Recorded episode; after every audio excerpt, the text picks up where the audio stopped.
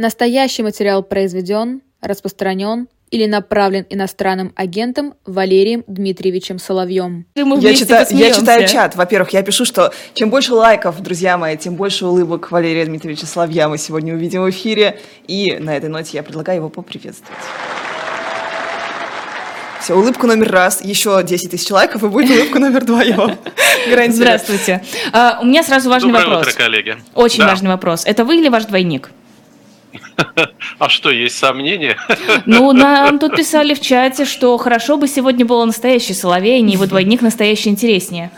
Э, Настоящие, самый что ни на есть настоящие. Это прекрасно. Раз вы настоящий Валерий Соловей, давайте-ка поговорим с вами про ордер на арест Владимира Путина. Знали ли вы об этом?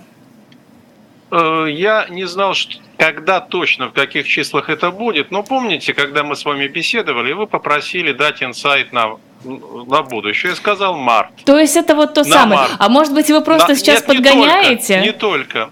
Ну, слушайте, вольно людям думать, как они хотят. На всякий роток не накинешь платок. А, Но это не, это не единственное событие, которое на самом деле случилось в марте. Есть просто еще события, которые не видны. Хм, Давайте подробнее. Например? Ну, они не видны, поэтому что толку о них рассказывать? Все равно же никто не поверит в то, что они происходят. Мы с Лизой вам поверим. Некоторые, некоторые находятся за кадром, некоторые только начинают развиваться. А, Мне сказали, что все основное а, будет во второй половине марта, после 15 марта. Помните, вы еще пошутили, Лиза, мартовские иды. Вот так оно и фактически получилось. А кто это из нас пошутил? Не Ты? помню, не помню. Мне кажется, сам Валерий Дмитриевич пошутил, а нас Нет, нет, нет, это, кстати, принадлежит вам. А, Валерий Дмитриевич, как я вчера, 15 марта говорю, бу- будут пересмотрены санкции, мне пишут в чате, так 15 марта уже было, Валерий Дмитриевич, 15 марта уже было, уже половина марта прошла. Да. Мгм. Ну, то есть все, Да. все, будет, все будет развиваться. Тогда давайте поговорим о том, какие последствия вот этот арест имеет потенциальные. Две версии. Либо это раскол элит, либо это, наоборот, консолидация. Можем, кстати, проголосовать в чате. Ордер на арест Путина приведет к расколу, консолидации. Как вы считаете, Валерий Дмитриевич? Э, Для элит очевидно, все более очевидно, что Владимир Владимирович превратился в токсичный актив. Или, если хотите, э, неч балласт, который всех тянет ко дну и не дает им уже вздохнуть. И он намерен э, лежать на дне до последнего вздоха российской элиты. И элита хотела бы от этого балласта освободиться. Другое дело, что эти ощущения не обязательно перерастают в какие-то действия, но это тот случай, мы уже сейчас в той ситуации, точнее, находимся, когда действия начнутся. И скорее раньше, чем позже. Ого, А, говоря про вот этот вот балласт, хочется прям, знаете, вот этим языком шутейным Владимира Владимировича, чекистским юморком, Вот пошутить про чемодан тебя. без ручки. А я не знаю, у него какой-то такой своеобразный юмор, он пытается его везде тоже ворачивать. А, поэтому будем, будем, да, тоже а, следовать его прекрасному примеру. А, смотрите, вот окей, допустим, есть какая-то часть элит, которая теперь уже получил сигнал двигаться как-то более активно, но есть, с другой стороны, ближайшее окружение Путина, сам Путин, наверное, страх его будет расти, и его вот эти вот ограничения, самоограничения, все его вот эти вот э, охранные э, дела будут только усиливаться. Да, я уже не знаю, куда дальше. И так лучше сейчас в мире охрана, лучше в мире защита.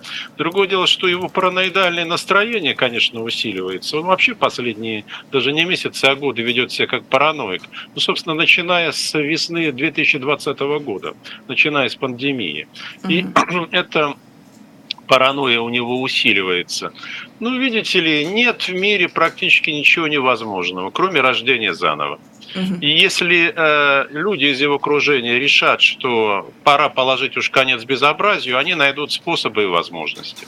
Мгм. В этом можно совершенно не сомневаться, несмотря на то, какая у него защита. А, про пандемию, вот тоже, помните, мы с вами обсуждали такую связь между пандемией, между вот этим новым каким-то мышлением Владимира Владимировича и всем происходящим. Вы действительно считаете, что, а вот помните же еще говорили, что коронавирус, если его перенести, у него такие вот очень э, отдаленные есть эффекты, да, да. психические, Мгм, именно, да-да-да. что там у тебя начинаешь что-то казаться, какое-то депрессивное, тоже паническое чувство возникает. Мгм. Это прям вот оно буквально было? Да нет, не совсем. Он хотя перенес коронавирус, но, по-моему, это было уже в 2021 году. Да, в 2021 году, не в 2020. Совершенно точно в 2021 и перенес, в общем, без особых последствий. Э, это связано с лечением, которое он переносит, э, это постоянное лечение, и связано с некоторыми его психическими особенностями.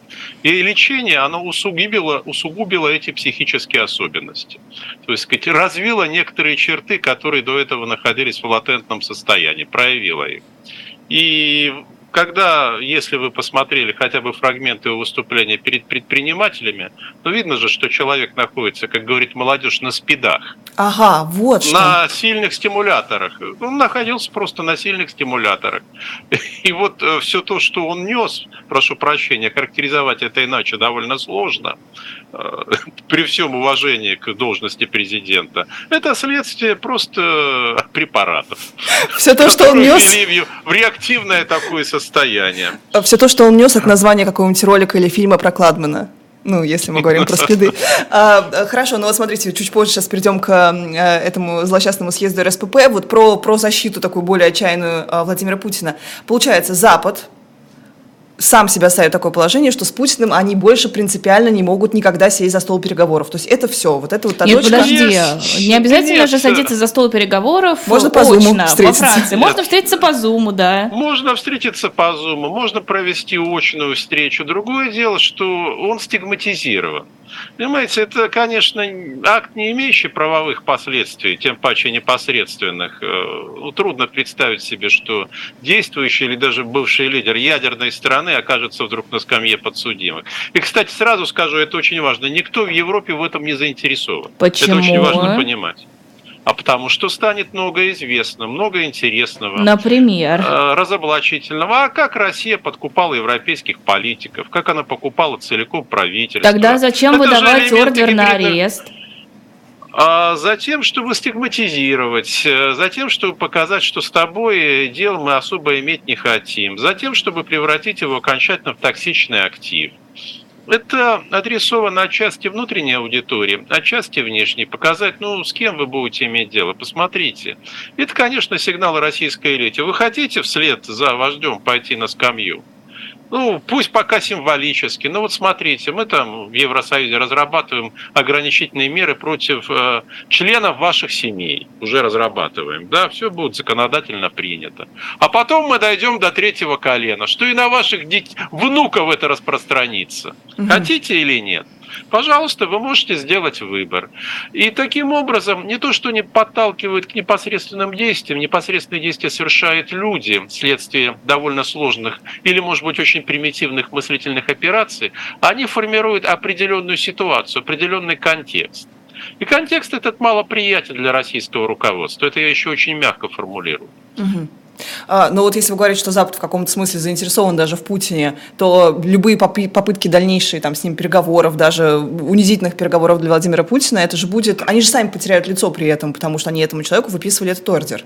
Да, да ничего они не потеряют, помилуйте. Э, результат стоит э, того, что вы э, неких ограничений и того, что вы можете поступиться какой-то принципиальной позицией.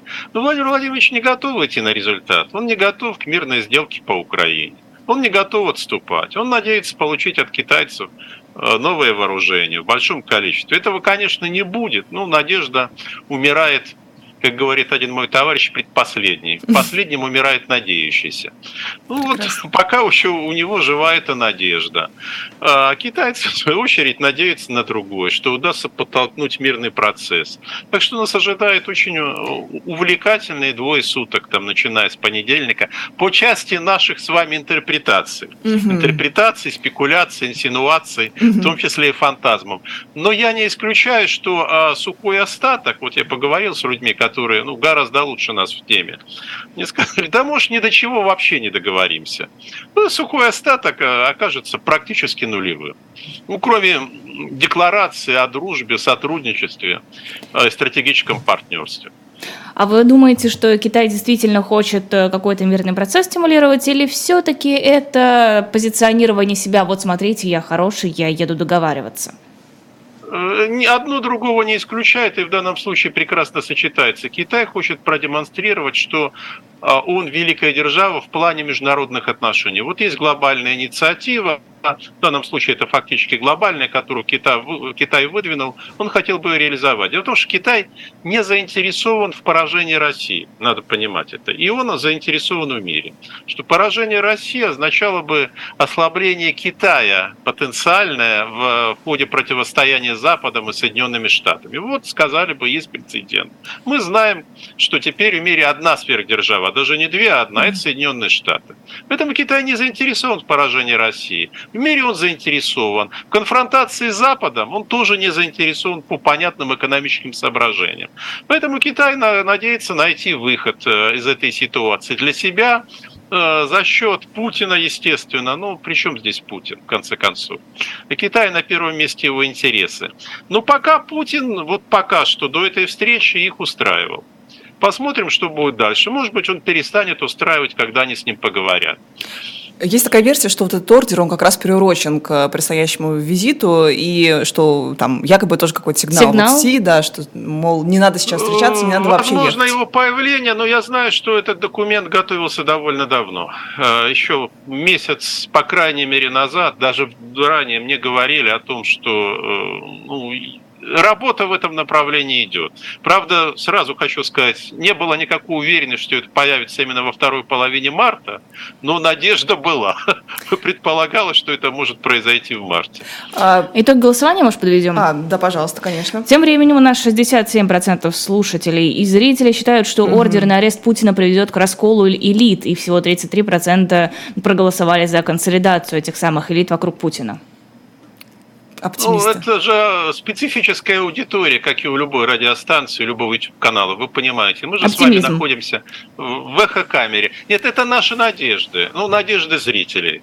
Э, реалисты бы сказали, как э, Венедиктов, ну, будем наблюдать, да, ничего другого не остается. Но на самом деле символически и в плане внутри и внешнеполитическом это важное событие, не в правовом. Угу. Конечно же, это важное ну, то есть, событие. Вы считаете при этом, что Си приедет и вообще ему нигде ничего не пожмет, вот этот вот статус его никак не заинтересует и никак не поменяет его публичную риторику? Да нет, конечно. Ну, это бы э, означало, что китайцы дают слабину, это немыслимо, немыслимо. Они не признают юрисдикции этого самого трибунала. То, что они там творят у себя в Синьцзяне-Угурском автономном районе, это давно было притчей во языцах. Э, и то, как они э, боролись с ковидом, там вот эта ну, ну, нулевая терпимость, фактически да. превратили страну, ну если не в, ну, не, в, не в большой концлагерь, то, по крайней мере, в огромное санитарное гетто самыми жестокими правилами и нормами регулирования. Да клали они, прошу прощения, с прибором на, на, на этот суд, его юрисдикцию, равным образом, как и американцы. Поэтому это, конечно, не остановит mm-hmm. и никак не повлияет. Но американцы... Ну, может быть, сочувственно Си Цзиньпин посмотрит на Владимира Владимировича, потреплет его по плечу, скажет, ничего, брат, mm-hmm. ты с нами, Китай с тобой, не бойся. Ага. Уверенность при этом Владимира Владимировича как-то просядет, да, в отношении его партнера китайского? Э, да он э, не доверяет китайцам. Вообще в российской элите мало кто китайцам доверяет. Есть, конечно, люди, которые Э, хотели бы на Китай ориентироваться и пытаются, но это вынужденная ориентация. А так доверия нет. А понимают э, неравенство потенциалов, понимают, что Китай хочет превратить Россию из сферы интереса в сферу влияния. Понимают, что Китай не нуждается в сильной России, потому что слабая Россия будет к нему привязана. Э, все все на самом деле понимают. Ну, как обычно в России, мы все все понимаем, а сделать ничего не можем, не хотим. Ну, или у нас не получается. А, если мы вернемся вот к самому этому тексту вот этого ордера, то информация там конкретно про эпизод с вывезенными детьми, и судя по тому, что там фигурирует Мария Львова-Белова, то, вероятно, вот этот отрывок, где она буквально благодарит Владимира Владимировича, выглядит это так, что спасибо, что вы разбомбили Мариуполь и вывезли оттуда детей, поэтому у меня есть теперь мой 15-летний сын. Да, вот скажите мне, это же было очень известно, это было понятно, что вывезенные дети – это прям такой пункт э, вот этого вот э, э, римского права, римского статута, что это считается международным преступлением. А, да, они они рассматривают это как международное преступление, мы рассматриваем, я имею в виду российское руководство, как гуманитарную акцию. Материалы о вывозе передавались раньше, и не только о вывозе. Там много чего уже скопилось. По разным линиям, по официальным, полуофициальным. Причем там были очень убедительные документы, насколько я знаю. Но тут была поставлена жирная публичная точка. Понимаете, это все происходит в публичном пространстве, э, все под запись. Ну вот э, самопризнание, да, так сказать, саморазоблачительно. Ну так это рассматривает Международный уголовный суд. Э, я думаю, что а, адвокат Навальный мог бы, конечно, защитить, попробовать, наверное. Я не помню, Алексей Анатольевич еще остался адвокатский.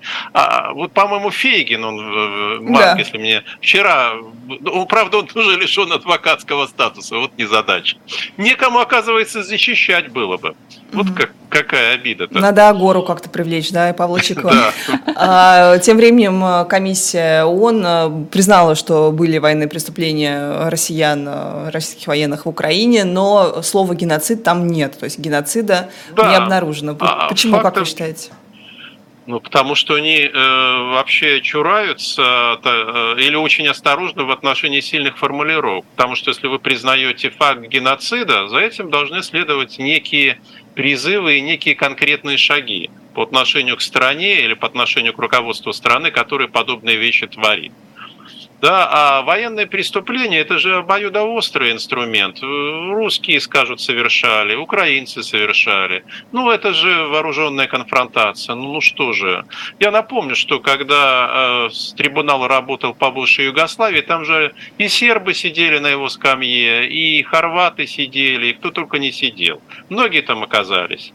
То есть участники с обеих сторон. Причем э, многие уже потом являлись добровольно.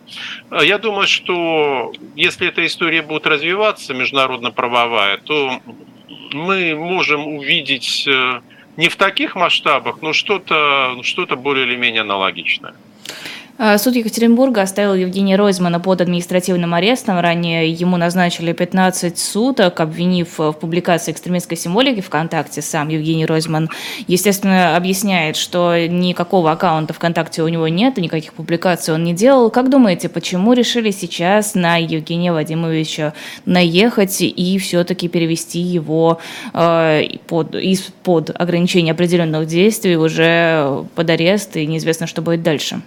Если вы ищете какую-то хитро задуманную игру и глубоко законспирированные причины, вы или я, то мы ошибаемся. Я справлялся, мне сказали, да нет никаких особых причин. Просто захотелось, шел мимо, увидел, ну, о, Ройзман. решили, ну, на самом деле, это продолжение той истории, которая началась еще в прошлом году, если мне память не изменяет, в августе. Видите ли, а, вот эти вот отлупы, которые Евгений Ройзман периодически делал в своем твиттере, они задели кого-то из очень влиятельных людей. И поверьте, за многими преследованиями стоят совершенно а, не те причины, на которые мы думаем. Ну или, по крайней мере, личные мотивы важнее условно корпоративных и политических. Так что не исключаю, что это. Потому что, сказали, с точки зрения политики он никакой угрозы не, не, не, не представлял ни как возбудитель спокойствия, ни как потенциальный общенациональный лидер. Ну, подумаешь, он кого-то обкладывал матом. Ну, вот, видимо, обложил крайне неудачно. А может быть, пожаловались. Это, может быть, понимаете, аналогичная история с Евгением Пригожин, на которого стали жаловаться слишком многие люди.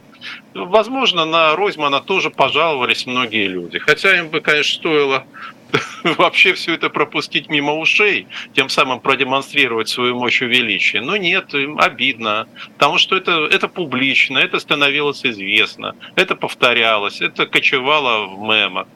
Валерий Викторович, ну, не знаю, мне кажется, тут, тут, тут я не соглашусь. Даже если кто-то инициировал там какой-то конкретный чиновник, э, которого обижен, когда из Твиттера, даже если он инициировал, все равно это куда-то наверх же дошло вот это дело, и кто-то окончательно должен был это согласовать. Это все-таки Ройзман. Понятно, что по такому политическому важному делу э, кто-то да, очень высокий понимаю. должен окать. Я, я, я понимаю, что это, да, я согласен с вами, это должно быть согласовано, но если вам каплют на мозги, и тот, и тот жалуются, говорят, ну, то, ладно, а что, какая реакция будет? Да никакой реакции не будет. Ну, хорошо, тогда давайте его закроем. А вам не кажется, что это, может быть, спланировано было, потому что сейчас действительно нет реакции, вот эта вот пролонгированная история с дискредитацией, мы уже супер к этому всему толерантны, а в августе все-таки люди выходили в его защиту? Да, были пикеты, была какая-то реакция, да, э, логика есть в том, что да, да, собственно говоря, что придавили, а что и само рассосалось. Потому что для того, чтобы вызвать какую-то массовую реакцию, надо этим заниматься. Последний раз массовая реакция была, когда ну, Алексея Навального, помните, посадили по возвращении. Вот тогда была видная массовая реакция. Потом э, в феврале, в феврале, в конце февраля, в марте 2022 года она была. После этого никакой массовой реакции не было. Э, ни на что вообще. Были спорадические выплески, э, были одиночки.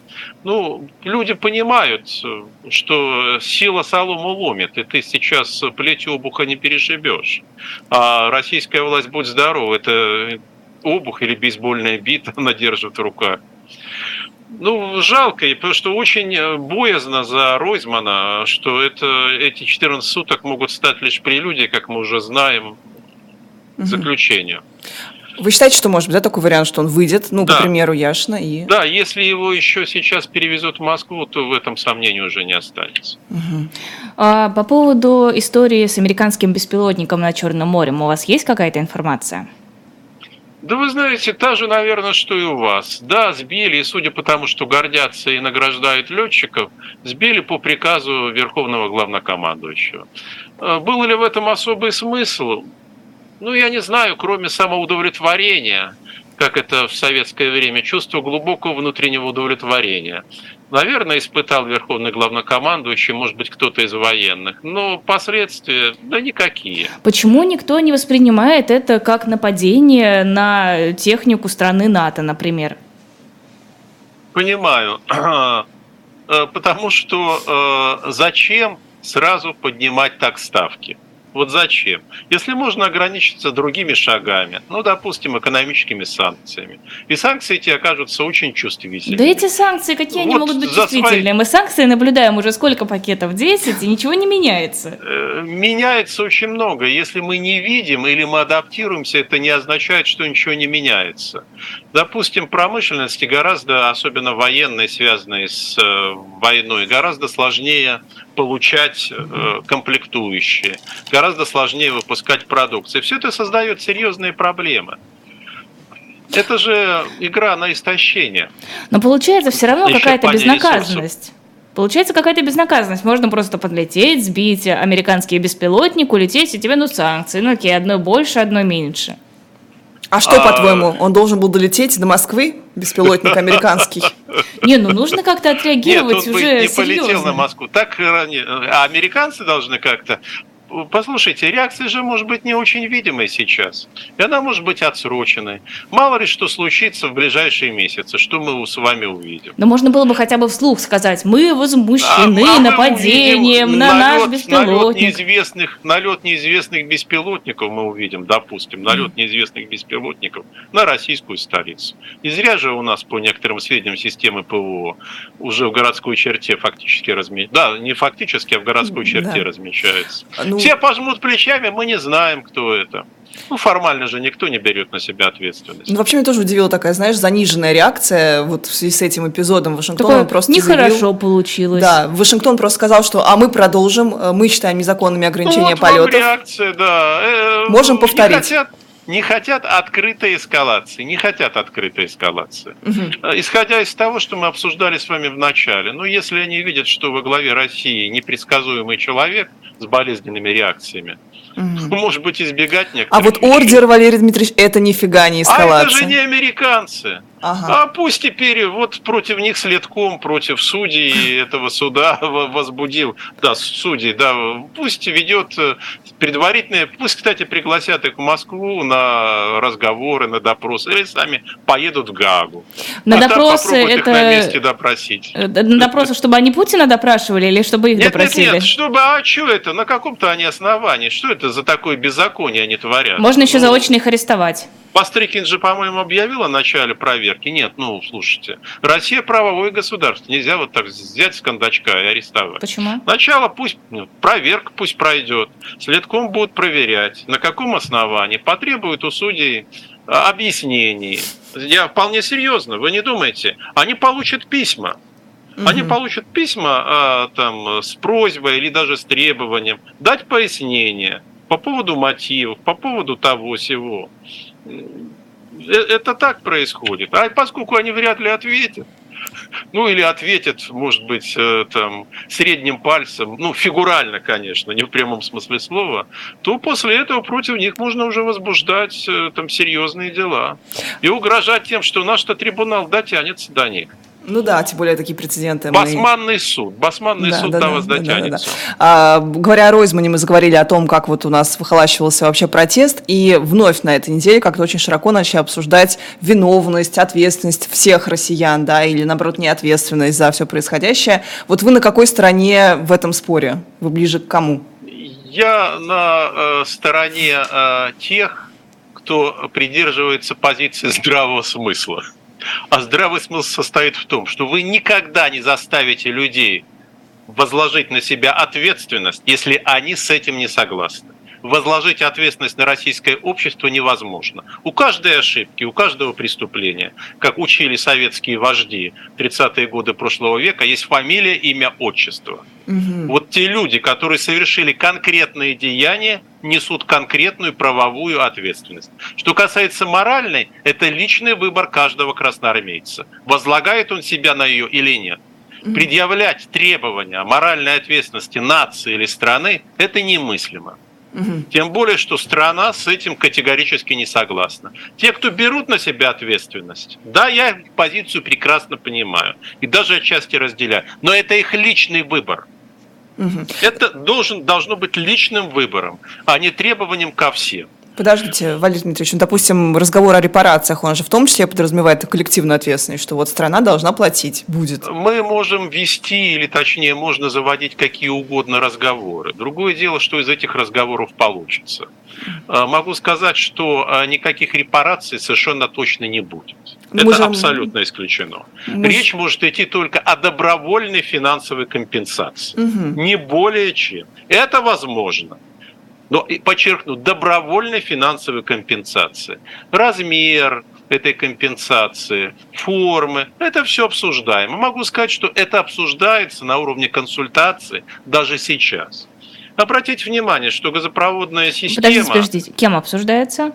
Э, я могу сказать, что некоторыми экспертами это обсуждается. Российскими. Причем с, с обеих сторон. Mm. С обеих сторон.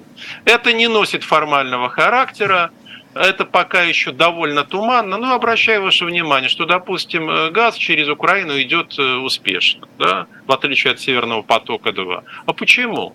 Потому что это возможно, часть потом будет компенсации, которую получит Украина.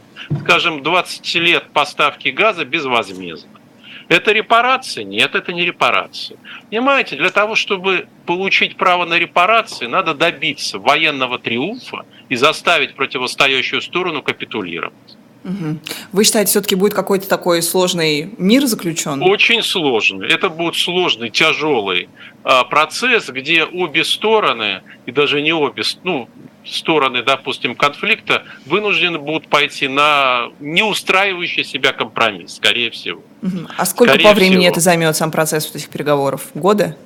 Э, да это зависит будет, опять же, от власти, от ее желания проявлять уступчивость и готовность. Вообще от властей, э, от властей, наверное, обеих стран и от э, западных участников, потому что это будут, наверное, переговоры сложной конфигурации.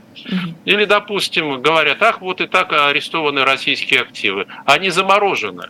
Активы заморожены но никто ими пользоваться не может. Одна из форм компенсации, то, что доходы от части этих активов, да, от их использования, могут обращаться в пользу той или иной стороны.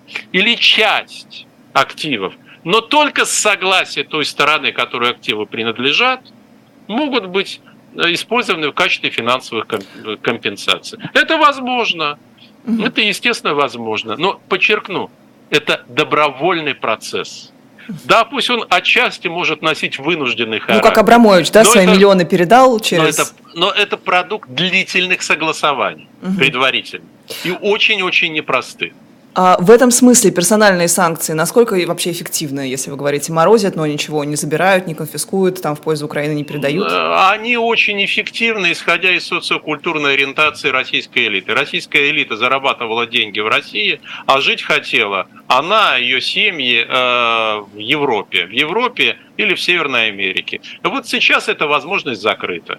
И это колоссальный удар, потому что все ваши планы, все ваши надежды, жизненные планы, жизненные стратегии оказались обрушены. Ну, то есть, подождите. Да, это очень влияет. То есть вот Фридман, он буквально там, не знаю, такое сколотил за себя и за э, всех своих э, там руководителей Альфа, вот это письмо огромное, чтобы что, просто правильно свою пришвартовать яхту, где он хотел, в Монако? А вы знаете, стать частью, или точнее не быть вычеркнутым, вытолкнутым из того, что называется глобальная элита.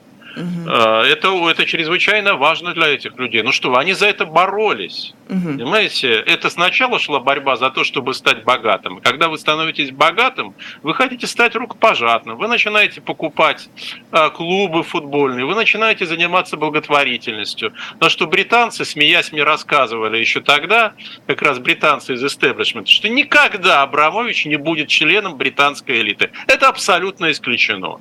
Этого никогда не будет, потому что Британия не такая страна. Пусть он стоит на первом месте по благотворительности, пусть он то покупает, это.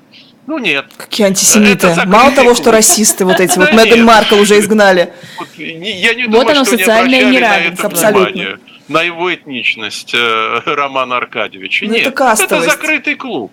Э, вы знаете, это, это, это история, которую э, многие разбили лбы там ну, где-то с конца первого десятилетия 21 века. Я знаю, какие попытки предпринимались по разным направлениям войти в разные западные организации, закрытые и полузакрытые. Такие же влиятельные, как ваши? Э, некоторые, да, некоторые менее влиятельные, да. Предпринимались колоссальные попытки, и, кстати, все это описано Пелевиным. Это удивительно, mm. но точно описано. Э, крайняя волшебная лампа Муфсаила или крайняя битва масонов с чекистами – это описание реальной истории, происходившей, длившейся несколько лет, а может быть даже десятилетия, когда а, сильные мира сего из ФСБ, ну, из спецслужб, пытались войти в закрытые за, или непубличные западные организации. Им всем давали отворот-поворот. Говорили, ну, ребята, вас здесь не стояло. Ну, вот на себя-то посмотрите. Говорит, да, говорит, у нас бабло мы отсыпем вам столько, сколько вам и не снилось. Они исходили из того, что многие там из этих людей, они далеко не богаты. Они не бедны, но и не столь э, баснословно богаты. Вы не поняли. Это не о деньгах. А про что? Нужны эти хорошие, хорошие лица вот эти опять? Белые пальто? Нет, э, нет, вы знаете, надо иметь родословную, надо иметь рекомендации, надо иметь репутацию, надо служить своей стране, а не обворовывать ее. Это очень важное условие. Ответственность за свою страну и за свою нацию. Это очень важный критерий. И это я не ради красного словца говорю. Это, это чистая правда. Угу. Чистая. Там есть русские, но их очень немного. Ну вот смотрите, Фридман-то с Авином как-то они пропали с радаров, да, они вот отмываются перед э, коллективным этим э, Белоликим Западом, а Герман Хан на встрече сидит, Отечеству служит. Вообще, какой умничка и зайчик я не исключаю, что они договорились. Вот ты, старик, с правдой и с деньгами, тебе везде будет хорошо, и в России, иди. А мы здесь пока будем за тебя бороться. Иди, иди, а мы за тебя отомстим. Угу. Как говорится, не класть яйца в одну корзину. Угу. Ты демонстрируй лояльность э, России, а мы будем демонстр... пытаться продемонстрировать лояльность, как э, говорит Сергей Марков, в правильной стороне истории. Ух. А, «Медуза», которую в России считают нежелательной организацией, сообщила, что Путин будет э, баллотироваться на выборы 2024 года э, с позиции хранителя традиционных ценностей. То есть это и э, русский мир, и при этом такая идеология замкнутого государства, которая морально выше всех остальных государств, вот в себе, и такое особенное, приособенное. Правда ли это? Правда ли он будет баллотироваться или правда, что эти разговоры есть? Разговоры есть, но никаких действий нет. Почему? Это очень важно. Ну, потому что, а говорить, как в анекдоте, ну, а, а кто вам мешает говорить, что вы тоже можете каждую ночь? Вот Нет, серьезно, говорите, а... что будут выборы, а никакой подготовки реальной Почему? не ведется на самом деле. Чем они занимаются? Времени это осталось уже мало, 23-й год, выборы нет на носу. уверенности. Э, вот, да, надеюсь, Лиза вас услышит, надеюсь, и, и сделают некие выводы, что как же, посмотрите, нас раскритиковали, что же мы с вами молчим, что же мы манкируем, ничего не делаем. А помните, как было в 2020 же году, да, когда он вышел перед толпой и сказал, ну кто за меня? Если вы нормально там поднимете ручки, то я еще на один срок пойду. И такая две ручки, у жидкие. И мне кажется, вот такая же была подготовка на таком же уровне, что прям вот за день до решили, как это будет все Сейчас ситуация, да, нет, говорить надо и будут говорить, что показать, что все под контролем, что политический процесс развивается нормально. Но на самом деле же это не так, и все знают. Ну, то есть вы считаете, что самого, сама АП, вот сами эти функционеры, они немножко саботируют процесс? Они просто даже уже не думают об этом, потому что, ну, мало ли, мало ли, вдруг там... Я не берусь судить, саботируют или нет, я не думаю. Они хорошие очень профессионалы и чиновники. Я думаю, они делают то, что им приказали делать. Им приказали имитировать, они имитируют. Вообще, Россия – это страна имитации, это все получается. Имитация получается лучше, чем что бы то ни было. А, говоря об имитации и о личной какой-то политической действительно инициативе, вот петиция Михаила Светова, которая такой даже словесный батл да, вызвала у него вместе с э, Михаилом Ходорковским, такая перепалка словесная. Вы считаете это эффективно? Вот призыв коллективный снять санкции с россиян? Давайте напишем куда? В спортлото письмо? А на Change.org. Ну, хорошо, прекрасно. В международную ассоциацию, конечно, конечно, может, международная ассоциация. может подписать. И что? И что? Ничего. Э, ну, можно сказать, что это лучше, чем ничего. Если людям хочется выплеснуть свое отношение, так, ну пусть подпишут. Но с политической точки зрения это совершенно бессмысленное, безнадежное предприятие. А вы считаете, что санкции должны быть сняты с э, россиян? Вот эти вот э, отсутствие виз, отсутствие возможности выехать, э, неработающие карты и такого рода санкции? Вы знаете, э, перед тем, как ответить на этот вопрос, надо ответить на другой. А, собственно, какой логикой руководствовались, когда эти санкции вводили? А логика это простая. Э, ваш президент проводит такую-то политику. Вы его избрали президентом. Вы же проголосовали за него. Вы поддерживаете его политику. Вот все это показывает, ваше голосование, ваши опросы. Ну что вы хотите? Вы должны, вот вам, пожалуйста, коллективная ответственность. Вы должны нести ответственность наряду с ним. Угу. Как же так? А мы же были против. Извините, мы сейчас овец от козлищ отделять не будем. Хороших русских от плохих не будем. Все. Угу. Вопрос закрыт. Вот как изменится ваша политика, тогда санкции будут снимать. Э, это нравится нам или не нравится, это, к сожалению, э, такова логика, и они будут ей руководствоваться. И а я хочу быть, Валерий показать, что у логики есть серьезные этой причины. Угу. А мне, мне казалось, что это как раз связано было с тем, что это были первые самые дни. Помните, вы же тоже нам говорили, что надо делать хоть что-то. Санкции по принципу надо делать хоть что-то. То есть у тебя горит дом, ты тушишь его вообще всем, чем можешь. Песком, водой, всем, что у тебя там, а, все, все, что под руку попало. А потом проходит год. И ну, люди так год живут, они понимают, что это, в принципе, очень сильно усложняет их жизнь. Свергать они никого не могут. Почти миллион человек уезжает, что тоже какая-то беспрецедентная история. А, как теперь вот менять это? Как теперь выходить из-под этих э, срочных санкций, которые были так вот э, введены. Выходить много... только один путь. Вы меняете политическую власть в России, прекращаете Мы. конфронтацию да. с Украиной, и после этого, да, санкции снимаются. Причем сняты как раз санкции э, будут, э, те, которые вводились против людей, они будут сняты очень быстро. С, с этим проблем не будет. Угу. То есть персональные санкции, они нет, персональные это, понимаете, вы имеете в виду сейчас фактически коллективные санкции. Э, там затруднен выезд за границу, прочее, прочее. Вот эти санкции можно снять очень быстро. Угу, угу. А, наоборот, да, персональные вы по ним будут вопросы. А персональные нет. А зачем, а зачем торопиться? Ну, пос посмотрим, что там будет. Да. Тут Кадыров объявил о награде за убийство участников ролика о сжигании Корана, причем официально в своем телеграм-канале. Он пообещал 5 миллионов за их смерть, за взятие живыми 10 миллионов. Во-первых, у меня вопрос, почему так мало? А во-вторых, неужели настолько длинные руки у Рамзана Ахматовича? Ну, наверное, все-таки у Кадырова меньше денег, чем у Ирана. Тут там обещал за Салмана Ружди гораздо, назывались гораздо большие суммы. Не, ну вы что вы состояние Кадырова преуменьшаете? Даже как-то неуважительно. Мог ну, бы наверное, немного раскошелиться. Он бережет, он, наверное, же из своего кармана готов платить, а не из Но мне казалось, что как-то подороже заказал. А что свой карман, у него же, ему жалах э, все это вот. Неужели у Аллаха мало денег? Ну, это на самом деле распространенная практика, когда те или иные исламские организации или исламские лидеры э, предлагают награду за оскорбление ислама, в частности, за оскорбление священной книги ислама Корана. Не, ну тут немножко важный момент. Кадыров, он не только лидер э, исламский, он как бы глава региона российского. Это, по-моему, имеет определенное значение, учитывая, что, насколько я могу судить, чего? по законам Лиза, Российской в рамках Федерации... Российской Конституции, в рамках Российской Конституции, ну, давайте лучше напомню знаменитую фразу. Все звери равны, но некоторые равнее других.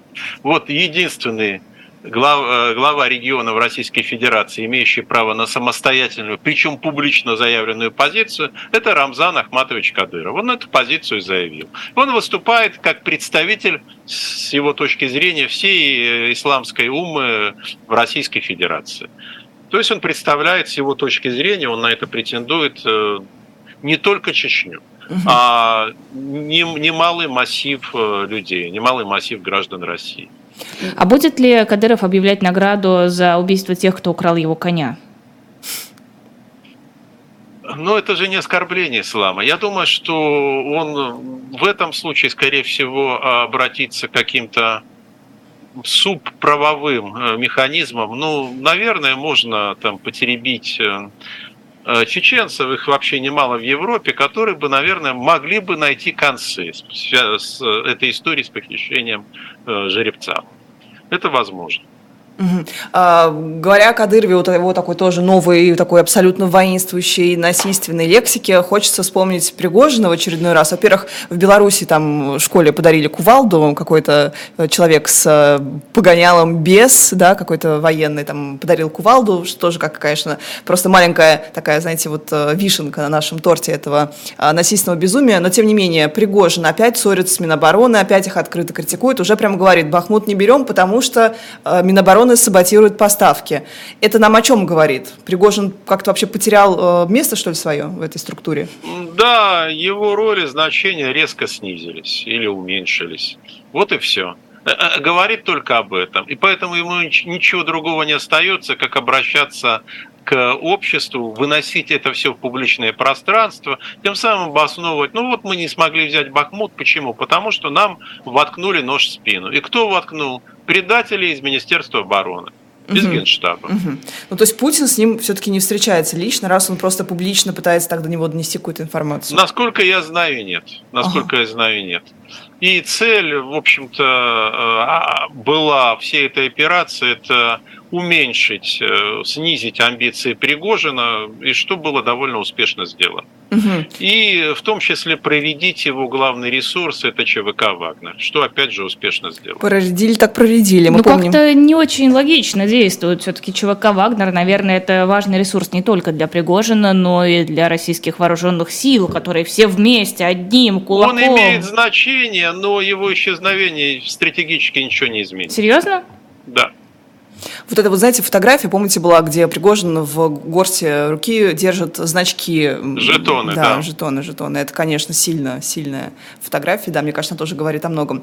А в Польше 9 сотрудников, 9 человек задержаны по подозрению шпионажа в пользу России. Польские спецслужбы утверждают, что они собирали информацию о поставках военных э, в Украину. А, вот это просто такой эпизод у нас очередной, что у нас, оказывается, везде шпионы, так глубоко они ну, размещены. у нас действительно везде Э, разведчики. У России очень разветвленная сеть э, осведомителей, сотрудников, там, штатных, нештатных, как по линии СВР, так и по линии военной разведки. Те, которых задержали, скорее всего, по линии военной разведки, э, скорее, чем по линии СВР. А сеть эта создавалась, начиная с первого, воссоздавалась с первого десятилетия 21 века, и довольно эффективно она воссоздавалась. Но ее эффективность а, была гораздо гораздо выше до 24 февраля 22 года. Потому что как только 24 февраля наступило, оказалось, что многие члены этой сети вели себя настолько отвязно, что они уже давно находились под колпаком. Угу. И их не трогали, ну, потому что э, знакомое зло, э, в общем, с ним легче иметь дело, чем со злом незнакомым. А вдруг бы на их место пришел кто-то другой. И стали эту сеть нейтрализовывать, обезвреживать. Ну, в общем, предпринимать те естественные шаги, которые и делаются в ходе конфронтации. Ну вот смотрите, ну, вы, да. у нас же было, помните, мы обсуждали, что было несколько раундов вот этих высылки наших всяких шпионов, сотрудников да. и так далее, дипломатических просто там этих конторских служащих. А как так получилось, что вот в разгар э, войны все равно там 9 э, человек находится в Польше? Ну, или это немного? Я, я же не знаю, я же не знаю, кто эти люди по должности. Возможно, они туда давно приехали, натурализовались. Возможно, приехали под видом украинских беженцев. Это прекрасный канал для проникновения. Совсем не сложно. А другое дело, что если взяли сразу девятерых, то значит это, это сеть, за ними следили. Ну, по крайней мере, какое-то время. Или кто-то сдал, кто-то вывел. Есть же и такое, и, возможно, сейчас это будет происходить все чаще, когда кто-то, желая получить э, билет на Запад, прямо в переносном смысле, и гарантии безопасности и свободного проживания, будут сдавать своих коллег. Угу, сотрудничать. А, да. Еще один эпизод, который, по-моему, прошел недостаточно как-то замеченным, это взрыв в здании ФСБ. Какая-то была локальная паника, но потом все СМИ, знаешь, посмеялись, что очередной хлопок, очередное возгорание, и, в общем-то, а, проехали на этом. Но что это на самом деле было, на ваш взгляд? Если бы я знал, я бы с удовольствием промолчал. Как это вы не Потому знаете? Потому что это не тот...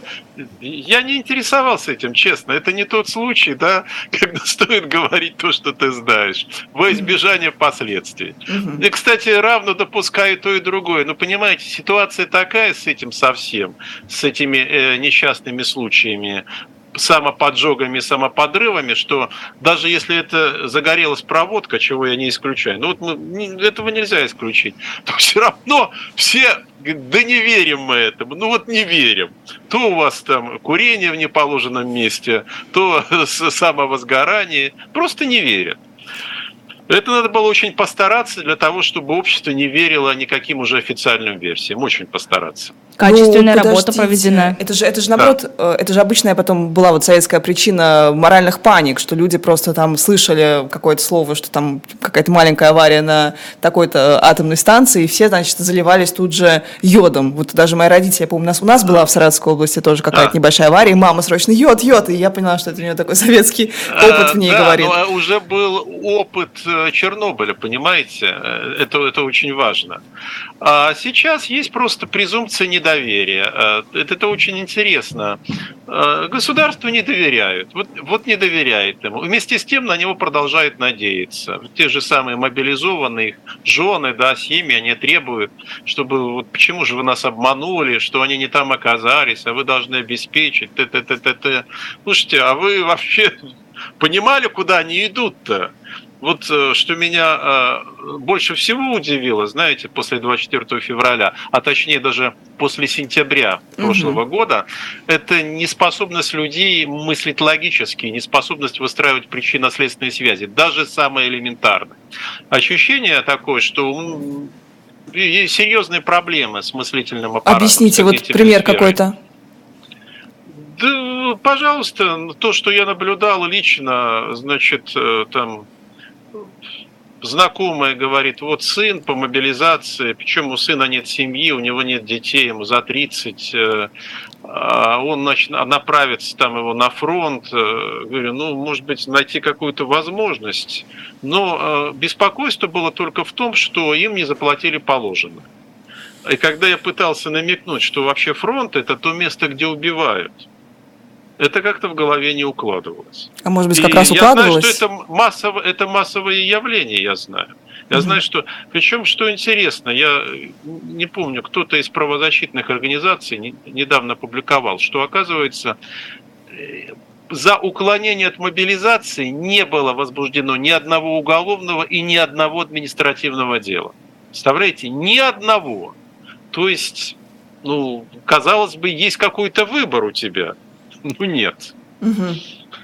Люди находятся в таком ментальном состоянии, что они, прошу прощения, как э, млекопитающие, вот следуют в одном направлении. Тем временем у нас же были новости о том, что там какой-то большой процент, больше 10% людей, э, может быть, 14% наших жителей живет на 10 тысяч рублей. Поэтому, может быть, это вам не озвучивалось, что мы знаем итог фронта. Может быть, на это и был расчет, такая вот да, инвестиция? но, а, опять же, это тоже, э, я бы сказал, некая ментальная проблема. Если люди на одну на одной чаше весов у них их жизнь, их жизнь, да, а на другой чаше весов деньги. Получается, что с точки зрения немалой части российского общества жизнь вообще не стоит ничего. И я понимаю, то, как они живут, ну, это жизнью назвать очень сложно, к великому сожалению. Это трагедия страны. Это mm-hmm. трагедия, великая трагедия. А, Но ну, а она одновременно, вы знаете, свидетельство и каких-то, еще раз подчеркну, ментальных дефектов очень серьезных. Боже мой, это прям ментальных, как-то звучит как генетических. Нет, Нет подожди, ну, это совсем не обязательно связано с генетикой. Хотя, э, если бы здесь сидел специалист по медицинской генетике, он бы меня поправил, сказал, ну нет, почему же, связано, связано. А, но я бы все-таки это отнес за счет социализации. Угу. За счет социализации и за счет, э, ну то есть социализации, которой занимается пропаганда, и за счет э, чудовищной застойной бедности, в которой люди живут из поколения в поколение. Угу. У них нет никакого вообще горизонта. Угу. А, Ирина Яковенко... Я начинаю впадать да, в апатию. Э, Ирина Яковенко, биолог, которая говорит как раз, она говорила об этом эффекте, что есть такой эффект, э, э, как же он называется, какой-то bias, когда ты не можешь, какой-то твой предрассудок, а ты не можешь спланировать негативные последствия для себя, потому что ты, исходя из себя... Валерий Дмитриевич, вы же мне это в интервью говорили, что Путин всегда, он как геймер, как вот этот вот человек, который делает ставку, Предвзятое проигрывает... подтверждение. Вот, да, да ты думаешь, что у тебя вот этот авось, он сработает. лица, да, ты ищешь то, что подтверждает твою точку зрения, зрения и надеешься, что с тобой-то этого как раз не случится. Да, да, Ты вот... вовремя выйдешь или всех переиграешь. Вот тебе-то повезет. Да, люди, когда оценивают риск рака, допустим, курильщик, он оценивает, он знает статистику, но оценивает свой риск гораздо ниже, чем э, Потому просто что факты. это же я, я Конечно, со мной ничего плохого случиться рак. А, а, а, вступая в брак, вступая в брак, О. вы знаете, что две трети браков распадаются. Да, да, да. Но тем не менее... Очень хорошо знаем. Вы окажетесь в оставшейся трети. Я, я именно так и оценивала. А, мобилизация Мобилизация, как сообщает Агора, продолжается. У них есть данные из более чем 40 регионов. А, и там вот Бурятия, например, вообще там военкомат Бурятии так и подтвердил, что нам дали задачу поставить да. ресурсы, мы этим занимаемся. Вот на ваш взгляд, это преувеличено или это действительно уже Нет, нет, это не процесс? преувеличено. Просто бурятские товарищи с такой большевистской прямотой сказали то, что является официальной позицией на самом деле. Это вот и есть начало второго этапа.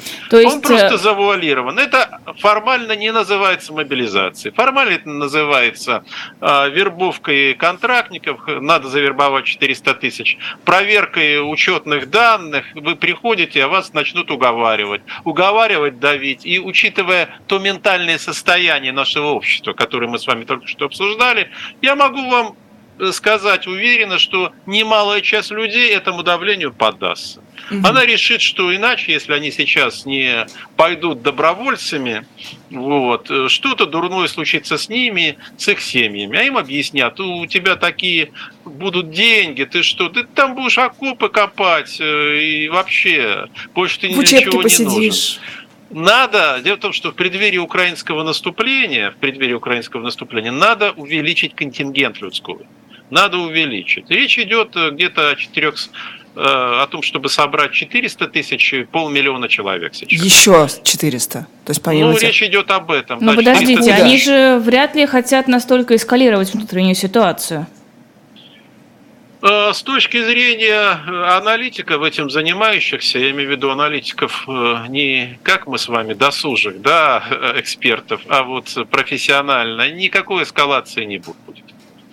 То есть Люди просто дубль два. Ага. Ну, да, так, дубль два. Ну так исход же будет, вот у нас почти миллион уехал, еще столько же, может быть. Уедут, да. Те, кто, те, те, у кого еще остались ресурсы, уедут. Часть спрячется, но часть, как говорится в анекдоте, пойдет. А часть пойдет. Это сработает. Угу. А, мне пишут, что я Ирину Якутенко неправильно назвала, назвала. Ирина Якутенко, простите, пожалуйста, я просто оговорилась. Как ты ее назвала? А я не знаю, мне показалось Ирина Якутенко. По-моему, тоже. А, неважно. А, а, так, мы говорили про, про мобилизацию, про 500 тысяч, и что не, будет, не вызовет особо никакого поразительно, да, а, а, возмущения. Не, не рассматривается такой вариант? Да, лок... но дело в том, что будут обходить или минимизируют э, э вот эту мобилизацию, параллельную или скрытую в тех регионах, где были протесты. А не рассматривается такой вариант, что не будут проводить мобилизацию, а будут вызывать для уточнения данных военкоматы и там, не знаю, уговаривать на контрактную службу, обещать да, золотые да, горы? Это, это и есть скрытая мобилизация, так и будет. Если вы имели, значит, смелость, отвагу и, там, выполнять свой гражданский долг, идете Э, уточнять свои данные, вам начнут рассказывать, разводить турусы на колесах, как здорово сейчас послужить, отдать честь Родине. А если ты, гад, не пойдешь, то тут же вон смотри.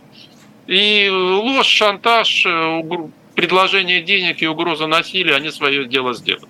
Угу. У нас, Можно кстати, вот я могу, я могу посоветовать, где брать э, вот этот вот резерв, человеческий ресурс, как э, бурятский военкомат там сказал. А такой стоялся съезд русофилов, наверное, слышали на этой неделе. Вот можно, например, там почерпнуть. Он в прифронтовой полосе, если бы он прошел в прифронтовой полосе, а так вообще надо всех их кто такие съезды проводит, сразу же на выходе вручать повестку. Э, кто сказал же, по-моему, э, Пензенский военком э, областной, что студенты Пензенского университета вместе с дипломом будут получать повестку сразу. Я не знаю, правда это или нет. Ну, хотя бы диплом получить. Вчера ДНР, это в вот. телеграм-каналах, вчера это в телеграм-каналах стало уже циркулировать. Сегодня я не видел подтверждений. Ну, такая идея неплохая. Угу. А, Оскар Навальному еще, прям вот коротко, если можно, хотелось бы обсудить. А, почему так много критики вызвал? Страны украинцев, в России тоже. Почему? Кстати, мне понравилось, что комсомолка... Потому что люди завистливы по своей природе. То есть все хотят Оскар? Не, не то, конечно, господи, не о том сказали, не так одеты, не так держались. Угу. Ну, ну что вы, э, очень про одна из самых сильных человеческих эмоций, движущих людьми, человечеством, это зависть и ревность. Угу. Все очень просто. А как это рационализирует, это уже другое. Но поскольку речь идет о публичной сфере, люди имеют право свои эмоции высказывать. Здесь ничего уже не сделаешь. Зато «Комсомольская правда», друзья мои, возгордилась и написала, что Оскар получил фильм, фильм? о событиях в Омске. В Омске. видите, как здорово. Вот э, наш новояз. Да, наш ответ Голливуду. На новые высоты. Спасибо огромное. Валерий Соловей, политолог, был в нашем эфире. Спасибо всем. Аплодисменты. А, их нету. Не, не работает.